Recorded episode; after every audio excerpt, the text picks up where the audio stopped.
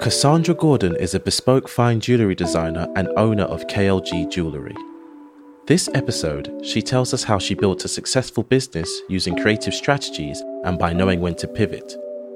Cassandra also speaks on the struggles of entrepreneurship, the state of the jewellery scene in London, and navigating the industry as a black woman. I was made redundant of a job, right? And I said to myself, and I was so upset about this this this redundancy. I was in my early twenties. This redundancy just came out of nowhere. The way how they did it, it was very underhand. And then I was like, I just want to do something fun.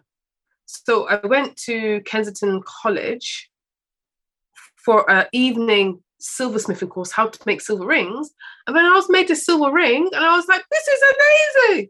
How come I haven't done this before? I love it. And it was like a six weeks course how to make a silver ring. And I was just like, wow. So since then, I've been hooked doing like self taught, gone different mini courses. It's just all started of the making of there. But then I had to think to myself, actually, my love for jewelry actually went back ages ago when I was about nine years old when my mom bought me a gold locket. So I'm from Jamaican heritage or immigrant heritage, whatever you want to call it, where they're not like my white counterparts like, hey, I love you, you're the best, all that kind of stuff. So the way how I saw love, my mom gave me a piece of jewelry. And actually the last piece of jewelry my mom gave me was when I graduated from Warwick University. Because I thought, I think there's a bit of a hidden agenda. Of course, she loves me to a certain extent, but I felt she loved the idea of me becoming a doctor. I thought I was going to do my PhD. So she thought, oh, if I just give her this, she'll become a doctor. But I could tell my friends she is like a doctor and and live her life but that never happened. So I, I, don't think she's never forgiven me since since i didn't do my phd yolo. So so after you did the six weeks course what was it like after that? Were you're like right i'm gonna just start mass producing whatever i can and selling it or like what was the kind of yeah. So i didn't start off thank you for asking me that. I've, I've never started off in fine jewelry. I started off doing um mixed media jewelry. So i did resin i did plastic. So if anyone knows like oh i'm what do you call it? I used like laser cut things out of wood, laser cut things um, out of perspex or acrylic. So if there's a brand in England, people know it's called Tatty Devine. So every time I used to go to shops and try to sell my stuff, like, oh, your stuff is like Tatty Devine. I'm like, no, we just use the same materials. We're not, we're not the same. So that's how I started. Then I used to go to markets. People said, why don't you sell in markets? So I did Camden Market, Spitalfields Market. I did all the market running in, in London. And markets are hard markets are hard. I can't explain how markets are hard. And I give so much respect for people who day in, day out spend hours and hours standing up trying to sell their stuff to tourists and people. And then I thought, hmm, I want to get into fine jewelry. Let me do a course in fine jewelry manufacturing in Hatton Garden. I did the course there. And then my fine jewelry practice started from there. Okay. So when you were doing the markets, what what were you finding hard about it? Because for me, as someone who goes to markets, I think the problem is for me, I'm never looking to buy this stuff, and I'm not Thank very you. easy to convince. To Thank buy. you. You are the problem. You're the problem, Sam. You're the problem. I'm messing with you. I'm messing. um, because I didn't think about this because I have this ideal. I, you know, when I came to London, I lived near Brick Lane, so I loved the market vibe. And I was just like going to markets, all oh, this little trinket, chat to a friend, de decompress. And I'm thinking, mm, this is great as a punter, as a normal customer, it's nice. And you just mainly go to markets to eat food. Mm. And then if you see anything else, it's little trinkets, right? And I thought, oh, my things are shiny, my things are trinket. Everyone love my jewelry. No, that was not the case. It wasn't product market fit. It was not for not for me. Okay. So it's hard that when I went to the market, you spend all day there, you got to pay for your store, which is quite expensive. And you have to eat, you have to transport there. You're doing like 12, 14, 15 hour days. And you probably you got to eat as well. And you're not really making much on because remember, I made things back and I made things with my hands. So I couldn't compete when you see some of the sellers who are from other heritages who import their stuff from China or India and selling things for like 10 pounds like I couldn't like my stuff wasn't even that even that expensive. My stuff was like from 15 to 30 pounds. And when you're eating your crepe or your nice um, Indian food or your nice Vietnamese food, which you pay seven pounds for a, a box in the street um, street food markets, you're not looking to spend an extra 20 quid on handmade jewelry. it's just and if they do it's super impulsive and you're just waiting for that impulse you know or that special occasion and then because they don't know you and it's not cheap they're like oh i'm not sure oh it's not made out of real gold no how can i make you something out of real gold for 30 pounds how can i do that I have to rob someone. I don't know how to make something out of pure gold. So it's really annoying. So I, I learned I learned the hard way. I, le- I made some good friends, but I learned the hard way that markets were not for me, and I had to, I had, had to pivot. Had to move, had to pivot fast. Yeah. And so when you decided to make that pivot, what what was it that you decided to change about yourself to find that product market fit that you were looking for? The material. So for me, I had to be working in silk in, in precious metals because I think when I was sick of all the time being on the markets and people would say, Is it real gold? Hmm. Huh, I like it, but I'm not sure. It's a bit too much. just my, my, my designs were bored. So I thought, okay, so I guess in England, people respect gold. people respect gold. So I thought, okay, I'm going to learn how to to learn how to make things in gold because no matter what happens, sometimes in the British mind, it's like you can always sell gold, you always melt it, you always pass it on. You know, in in in British culture, especially Victorian culture, all things are passings on and stuff like that. But when you go to other cultures like Scandinavia, um, Scandinavia's three countries, even if you make something in silver, they still value something handmade no matter what material it is. So I just had to, if, if I live in England, I am British, got to listen to the market a little bit, but still be myself at the same time. So that what made it. Yeah, and so you did you go straight from kind of the in person selling of markets to only online, or like how did you kind of get your brand off the ground? Because that's that's what a lot of people kind of listen to this show for is that they're either at zero and they want to get to one or they're they're at one and they want to see how to get to a hundred type thing you know what i mean? So how i started i started doing um i started doing um i tried to do wholesale i tried to do wholesale people buy from me wholesale and it was hard when you first started when you first start. So what you have to do is to consignment or sale or return SOR. Mm. So I did a lot of SOR, which is a lot of um, investment and time from me. So I had to put all the money in the materials and give it to a shop to say that I've got, uh, you know, someone selling my stuff, and then they take fifty or sixty percent. Right. And I'm just like, but I thought, you know what? I got to pay my dues. I do that, and then I used to do trade shows and wedding shows, and I didn't find the trade shows very um, good for me for what I want to do as a designer. Trade shows are good for people when you have, you know, if you're mass produced, but as a designer, it's very hard mm-hmm. um, unless you're super famous. So that's how I started. And then I was like, it's a lot of effort doing these trade shows, spending thousands of pounds, and no one's buying. Or the buyers just want really cheap, not cheap, just lower cost um, goods from abroad. But I hand make everything, right? And then I was like, you, you know what? I'm just going to go online.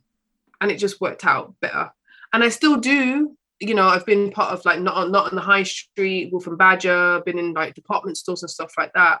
But um, it just works out for better margin uh, for now for me to do things online. So that's what's works working for me right now. And what else I've done as well, because I don't have no rich husband yet, and I don't have uh, like those family connections. Because I think I, it's really important to stress how people in in UK get into the jewelry business. If you don't have rich parents, if you don't have your you don't have rich husband, and and and I, and I say this not to complain. I'm just telling you what is. And if you don't, if you weren't brought up as as as an apprentice, in the jewelry industry, it's very closed in a certain way. Not entirely on purpose, but sometimes is because everything's built on trust. Mm you can go around to the jewelry quarter and you can carry thousands of pounds of diamonds, you know, through from a diamond dealer. You don't have to change money at hand because they trust you to just see these diamonds and make you show your customers. That's the level of trust because you've got to keep things protected for security. The reason why I say about social capital is so important in, in the jewelry industry is because sometimes if people don't know you, they don't, necessarily trust you, they don't they don't recommend you to certain suppliers, they don't recommend you to certain um, stockists I always took it upon myself. I'm not going to wait for people to fight, you know, fight for me or vouch for me. I have to be there and turn up. I have to be there to trade. Like, hey, can I get trade reference? Hey, can you listen to? Always have to be in their faces. And then until like X amount of years, that's when people started to um to trust me. So it's not been a smooth sailing thing because usually people do well in jewelry industry. It's like it's, it's usually a family business or they know someone or, or they're connected to a factory. Being an independent jeweler, like if if you don't love it, there's no point doing it. It's a hard, hard slug. Sorry to be very uh, pessimistic, but it's I'm just trying to be real with people. Like, oh, people like, oh, you're a jewelry designer. It's amazing. I'm like, okay, there's jewelry designers and there's and people who just might have a team of designers and they pick one like that one and like that one. Or there might be a celebrity jewelry designer and they have a whole team and they just they just license their, their name. Mm-hmm. and there's there's people who actually make things or the people actually start from the ground zero. And i'm one of them one of the rare breeds. Yeah. and that's why I, I i keep on saying it like if you're going to do it it's it's, it's very expensive. So my model is like i sell and i save and i invest I sell, I save, and invest, and build up and build up and build up with no investment and stuff like that. So um, yeah, that's what I'm very passionate about, about, like the trade and doing what I need to do and just just get on it, just just just work through it and find a way. Everything is all um figure outable, isn't it? Yeah. So when you're when you're going into all these, you know, I don't know if it's Sorry. called the Diamond District or whatever it is over here, because I know there's there's different names for different jewelry spaces in, around the world. But whatever the the equivalent of that is that you were going to, you're walking in there and you go like, "Hi, I'm Cassandra. Can I have some gold, please?" Like, how are you building these relationships? What what does that look like? Are you coming and asking for something straight away? Are you coming in and kind of checking everything out and then asking because you're doing X, Y, Z? Like, what what what does building those relationships look like? Okay, I I'm trying to be succinct, but I have to give you a long, long. We long want story. the longest answers possible here. Like literally, okay. that's the best way forward. Let me tell you something as well. I didn't go to university or to go to do a jewelry course. So mm. sometimes the advantage of going to university, the jewelry course, you have a network and you have your alumni, you have your tutors. I did short courses, so the mind, in my opinion, some of the short courses I went to, they just wanted to just get your money and just get you out. Mm. And also because when I did jewelry, I wasn't um, under 25. So in England, if you're sometimes 16 to 25 and you do a course, you usually get funded a lot of money from the government because they want to stop unemployment. So I was was seen as a, a mature student. So they didn't really see mature students really money. And also the people when I was studying who were mature students, a lot of them saw it as a hobby. It's like, oh, I've kind of retired now or it's something to do on the weekend. Didn't take it seriously. Now I don't have that luxury. I, you know, work for myself. I pay my own rent, all that type of stuff. So the reason why I, I I'm saying all this is like when I doing these short courses, you don't have that social capital to like, hey, here's a diamond dealer. Hey, Cassandra's oh okay. Here's a stone setter. Um, don't mess up her stuff. So when breaking into doors, it was hard. I used to cry. I'm not gonna lie. So what happens when you're not as established or they think that you're a student or someone who's not really serious? Sometimes they don't do your work. So sometimes in the jewelry trade, like if you want a certain stone set or you want something polished or gold plated, I'll be like, they'll just mess up your work. And I'm just like, excuse me, I know I don't do a big order, I'm not the biggest order, but you'd think they'd treat me the same or they think there's going to be a, an ecosystem. Like if you treat this person well while they're just started, and they're going to build a relationship with you. You're going to get money, lots of money in the long run. But didn't think about mm. that. They feel, oh well, this is another person, whatever. So it's just me just being that annoying and persistent and be like, hey, I know you messed up my stuff. Please don't do it again. And I'll look at every bit of my my my ring. Please do it. Or I'll just find another supplier. I'm like, if you don't want if you don't want my money, I'll go find another supplier to help me out the other reason why I'm telling this long, another long story, when I first started, uh, when I finished my course, I thought I was going to get a job in jewelry.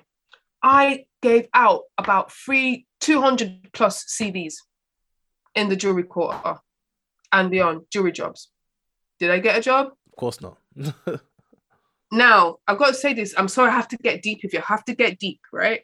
My name is Cassandra Lauren Gordon. So on paper, or maybe when people hear me on the phone, they might think I'm a white woman right? Mm.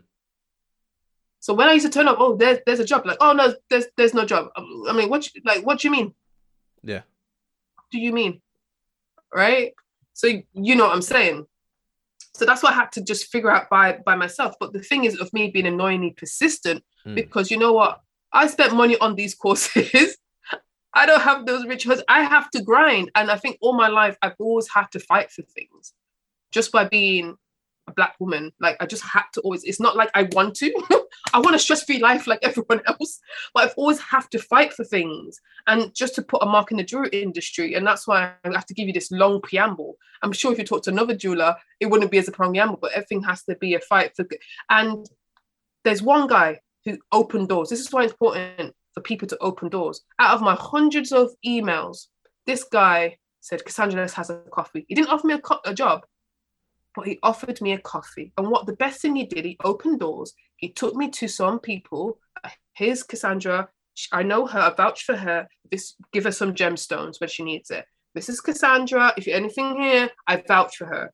And he just took one white guy, one white guy of all these emails. Trying, I'm trying to break an industry just to open a door, opportunities. I don't want handouts, but if just give me the level playing field, like all the other jewelers who are in the industry and I thank him for that because if it wasn't for him, I don't know where I've I, I would be. Not matter how much school, how much money I've paid on these courses, gave me that he took an hour of his time of his lunch of his lunch break to open doors for me because no one would.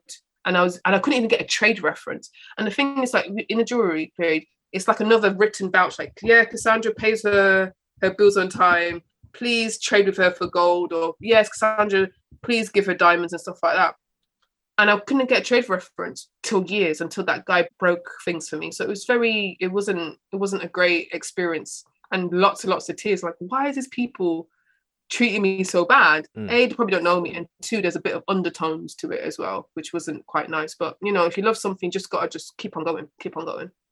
So once you got access to, to more stones and, and better quality product, what did that look like for you and your brand? Like what what were the kind of sales looking like in the beginning anyways? Was it like you were finding once because once you'd moved from markets to online, did you see yourself getting like more sales, more of a client base? And that's where you thought, oh maybe I could start including precious stones and all this kind of stuff. Kind of. So what happened when I started using more precious, people was asking me for custom jewelry. Right. So in my mind, um, or bespoke jewelry, I call it. In my mind, I thought I'm gonna be a jewelry designer. I'm just going to just do um, sell in stores, like Selfridges, and, live my life. That's what I thought. It's Cassandra and Gordon, the brand, do that.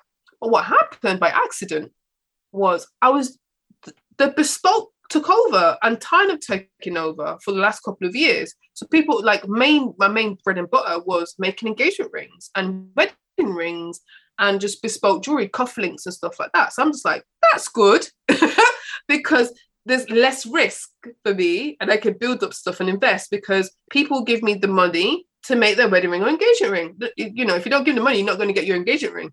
The average engagement ring in England is like two to three thousand pounds. So if it's in 18 carat or something like that. So that was really helpful.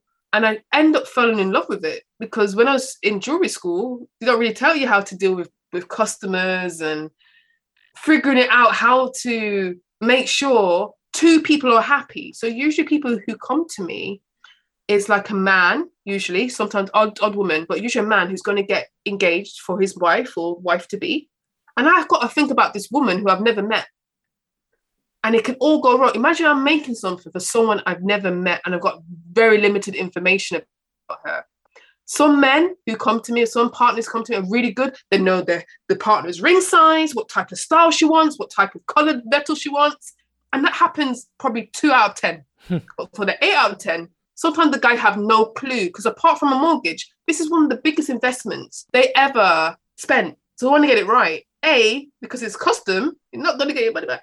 And two, it's the proposal on what she thinks that ring means to her and what it means to her friends and family. It's not even thinking about, about the ring, how it manifests of love and their relationship. It's thinking about what is the social um, ram- like ramification we don't want her mom to say anything about the ring.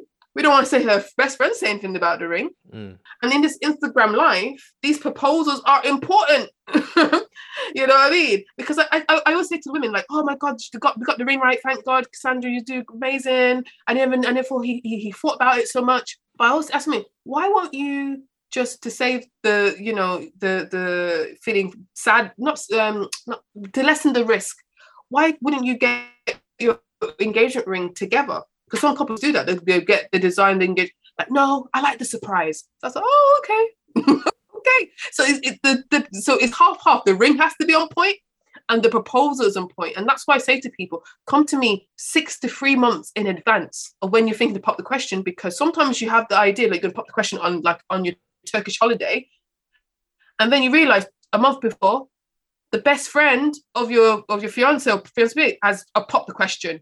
And you think, oh, I can't do that, or they might pop the question on that holiday, mm. and you can't, you can't. So you always need to think in advance, and it's very, very strategic. You know these type of moments. So um, yeah, so I got got off lost there, but I just never knew being a jeweler when I thought I was just going to do ready to wear jewelry, like how involved I get into people's relationships and how to make that special moment right.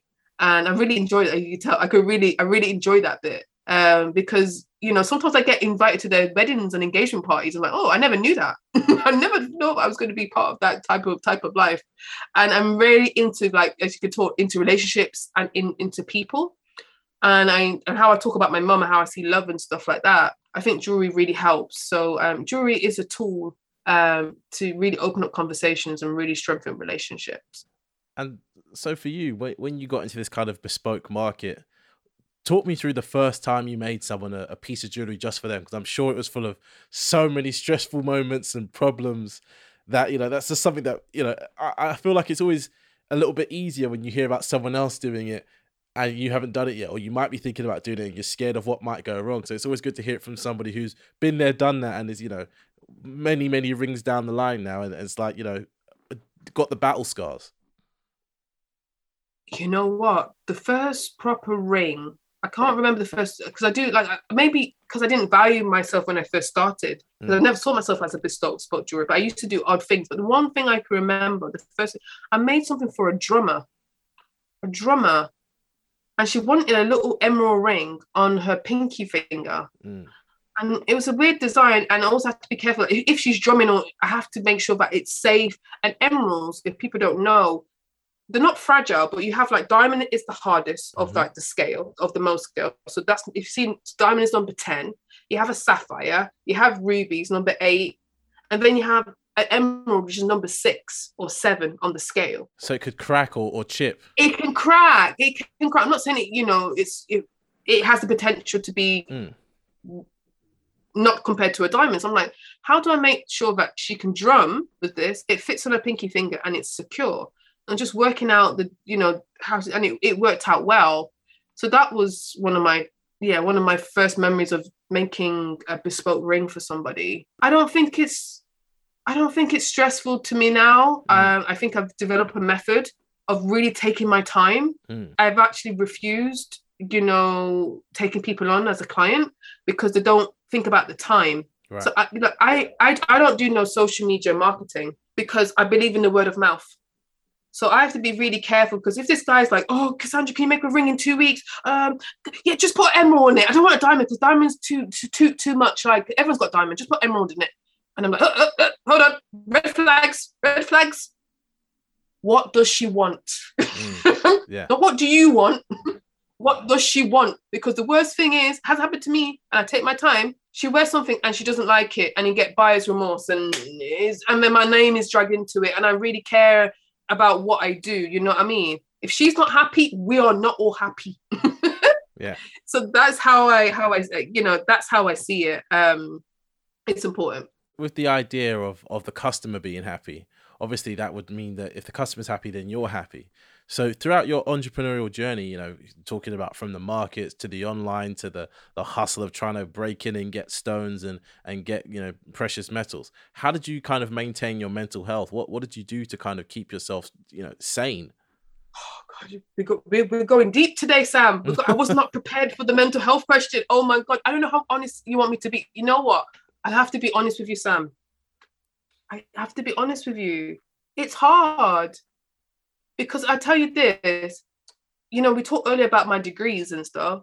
I know my mom hasn't forgiven me doing a PhD. People have said to me, "Oh, Cassandra, this jewelry thing, this hobby, hmm." Sister, my brothers, my sisters, you know, people not believing in it, you know, until they see the money. Like they're not believing in it. And it's like, imagine your own people and your own, your own friends would say to you, oh, Cassandra, I'm not sure about jewelry. Maybe just be a social worker, innit? Just mm. earn your 40K and be a social worker. I was like, okay, why social worker? You know? So what I've learned, especially in the last couple of years, is like make sure that my people who are around me are creatives and understand. So my social circle has changed. Because when you tell your ideas to people who sometimes who work in traditional jobs and stuff like that, nothing wrong with traditional jobs, they don't understand how it is to be a creative and it's not always having a, a steady paycheck. And sometimes having not having a steady paycheck fright, frightens people. If you love something, you just got to take the risk. And you know, if you're good at it, you just got to take the risk and eventually you you'll get there so my mental health i really have to um, check in sometimes and just you know listen to podcasts like you what what you do. I feel like podcast is my is my thing. It's my on like i don't want to be sound obsessive like a fan to people on podcasts. Like in my head i'm like you guys are my mentor. You're my homies. In my head you understand what i'm going through. Yeah. Because if i talk to certain people they just don't understand. So i'm very protective about what i put out in the universe and what i tell people and it yeah that's where i'm at at, at the moment I mean, that, is a very important thing to do is to kind of make sure you're surrounding yourself with the right people. And some people get very surprised when you say to them, oh, no, my family weren't supporting me or, you know, this, that, and the third. And it's, you know, it's not like you're doing something bad. It's just in their eyes, you're not doing the, the option that's easiest or makes the most sense to them. And I, I feel like a lot of entrepreneurs have to kind of either try explain very aggressively to their family and friends what they're doing or just go, you know what? You don't understand. I'm gonna go over here and do my thing. And it's like you said, they only understand when when they realize you're able to support yourself off this jewelry thing or you know this jewelry hobby as they've been calling it. Yeah, it's hard, man. It's hard when it's when it's your own blood. I tell you, I tell you. And if I'm being honest, I don't know if I, I'm going to be honest with you because I promised myself. When it's not your own, so I say this, and I've you know, as a black woman or you know, Africa, being Jamaican, is like I love to make jewelry for anybody. I don't discriminate. The more the merrier. But sometimes when your own don't always support, I'm like, how how you have friends when they know they're getting married and I and I'm a jeweler and you go to the high street and yeah. I can do you literally the same deal or even better, and you won't come to me, or they look at my jewelry like less than because it's not been in certain publications or I don't have 10 million followers. I'm like, but gold is gold. You see, you see what I've done. I've got a portfolio, a strong portfolio. Why wouldn't you trust me?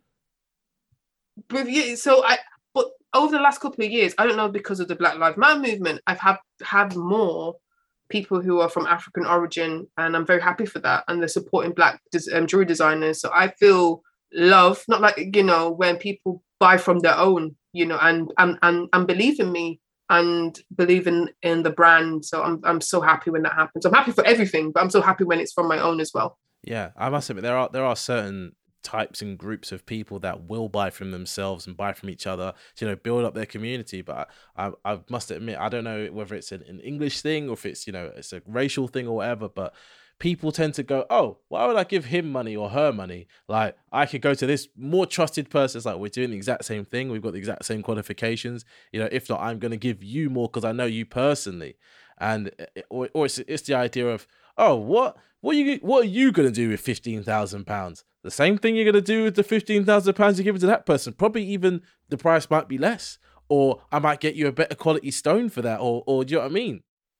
Or what I get is like the this like the, the not recognize the value. So someone will come to me like last week, and you know, I, and I'm very you know, people usually paying for the gemstones, and people usually like jewelers. You know, if you want a diamond, you're probably paying for the diamond, and jewelers we don't set the um, what do you call it the the market rate about how much gold is. Gold is goes up twice a day, up and down twice a day. There's a market for that. Mm. The market sets the demand, and the market sets the demand and the prices for diamonds. So there's a certain rate what diamonds usually come through. Mm. And I'll have sometimes some people from our community be like, "Yes, sis, can you just do something for one thousand pounds? I want this ten carat like kind of diamond, but one thousand. I'm like, I don't know how that works. You wouldn't go to HM Samuels and do that. Yeah. Why would you not give me the same kind of courtesy and you know what? I'm I'm usually I'm usually the last person to go to. Mm. So they think, oh, if I just go to sis, it'll be all right. Or they've done, they've gone, they've marketed because usually like people are savvy now. People go on the internet, and obviously my price is compared to an internet price for an engagement ring is different to what I have because I'm doing a bespoke service. I'm adding extra value. You have something custom.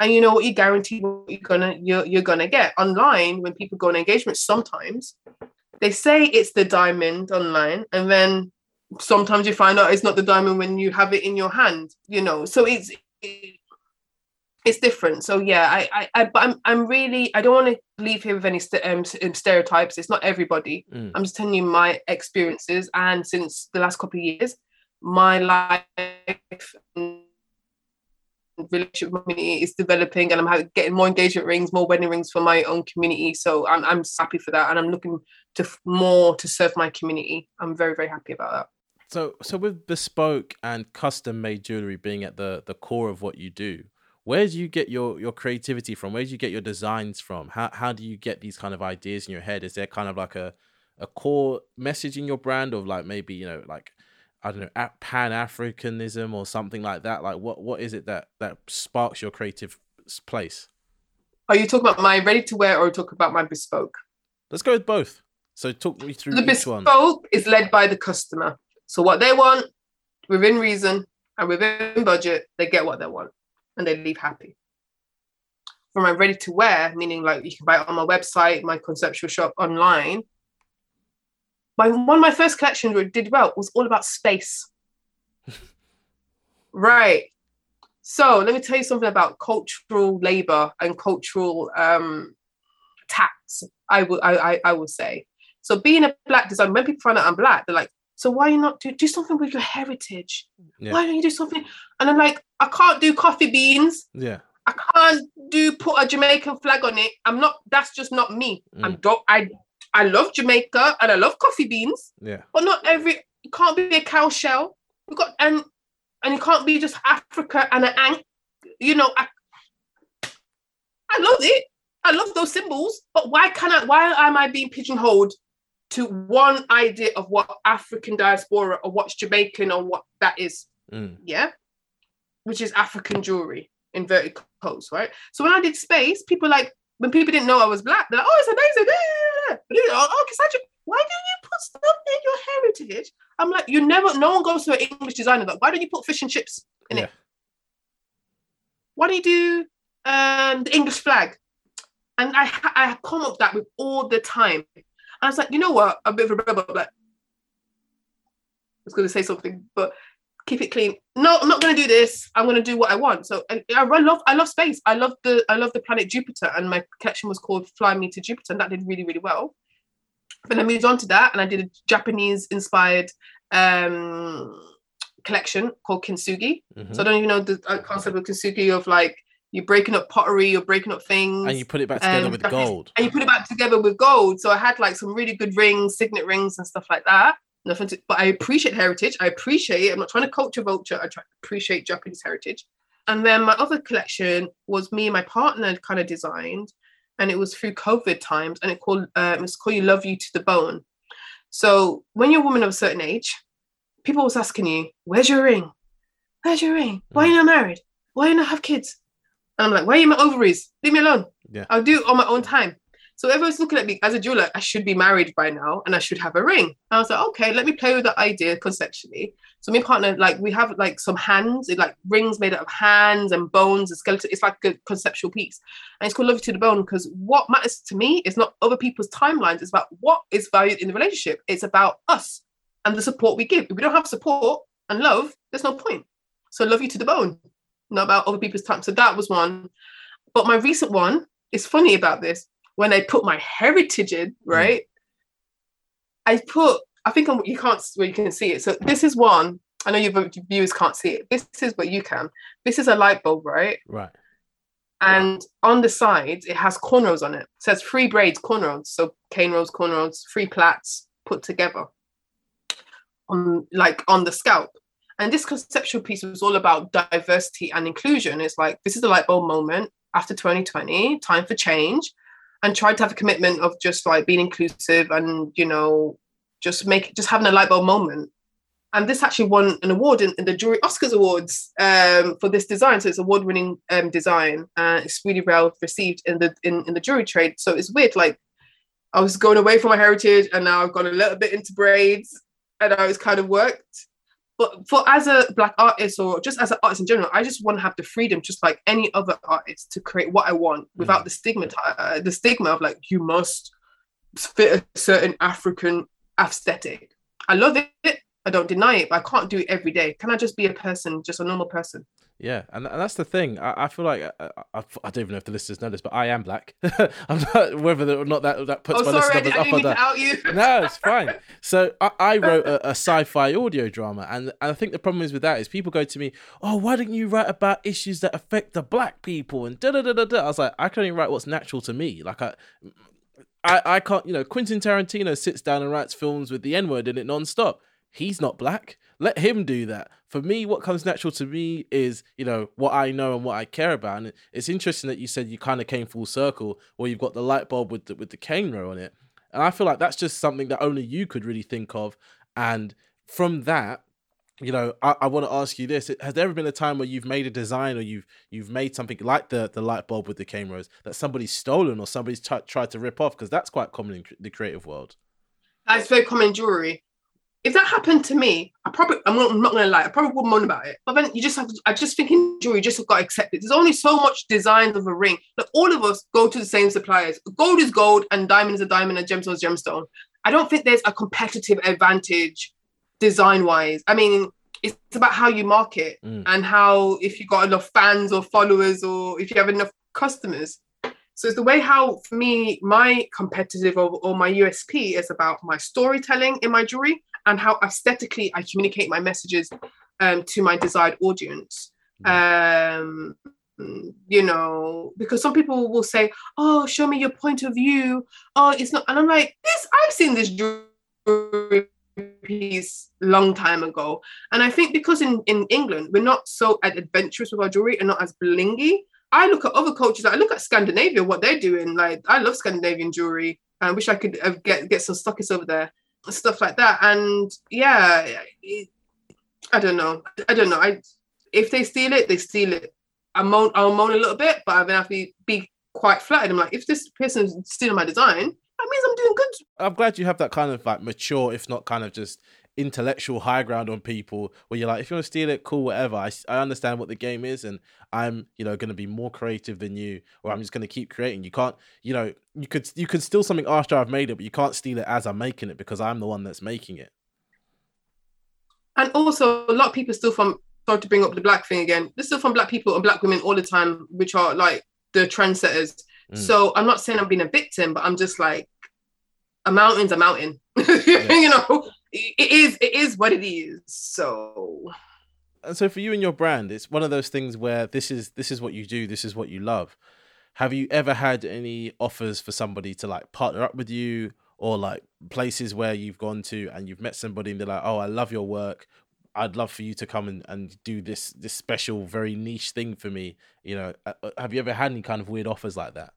Kinda. Um I've had it's not finalized. No money has been changed, but people have come to me like gin gin companies. They're like, "Hey, mm. you want to make something?" I've had people approach me to make stuff, but no money has changed hands. Mm. I've done a bit of collab- collaborations, so talking to collaborations with certain established engagement ring companies and um, diamond companies. Um, something's coming out soon. I, I, can't say, but something is coming out soon in the next couple of months. But yeah, yeah. Can I just say something as well? So there's three type of things I do. So there's like obviously like there's the jewelry, yeah, um, spoke. There is the lovely um ready to wear where you can just buy offline mm. and I'll ship it. And then there's this social engaged practice. What I do, right? Okay. So I didn't even I don't even tell you like before I came a jeweler, I used to do a lot of community work. used to be a domestic violence worker. Used to work volunteering and this natural thing even i do on my commercial side i do have this kind of community vibe. And maybe i'm too millennial mm. or i'm trying to be gen gen z but i'm not in that age, age bracket. I do care about if you're a business or whatever or who you're a person like you're like a citizen of the world right? And it's not always when you do social value stuff it has to be always money. It's about how you see your time and all that kind of stuff. So i'm working on this ex- exhibition which is coming out next month funded by UCL, University College of London, looking at relationship of cancer and jewelry. Right. so how it works is like I teamed up with a, um, a, well-known cancer scientist, look at her research, looking at how she identifies cancer cells and looking at the treatment. We we talked to people who was affected by cancer indirectly or directly, mm. and we got them to design the jewelry. And this is all done through COVID, so it's all done remotely, like like this, right? And then we're going to put it in exhibition, with your documentary, do portraits, and just to use jewelry as a like as a tool as conversation and actually to break the social taboos of what cancer is because one in two people have cancer. So it's very very common commonplace. And also what's very important is like to reclaim the narratives of their bodies and their health because usually when people talk about cancer it's very very clinic, clinical. It's like this is going to happen to you da, da, da. and some people don't always they don't always subscribe to this fighter or narrative and pink ribbon and i'm going to walk on this 5k you know you know what is individual like the cancer is individual to them and how sometimes some treatments need to be bespoke and tailor-made for them. So it's using that analogy with jewelry is like how can you make something bespoke to tell them to tell their story which is celebrates a health milestone which they can cherish for the rest of their lives and you know break social taboos so yeah I'm glad you said that because I've always thought the exact same thing about struggling with cancer or any type of illness that's got a big backing behind it, whether it's autism or Down syndrome or something like that.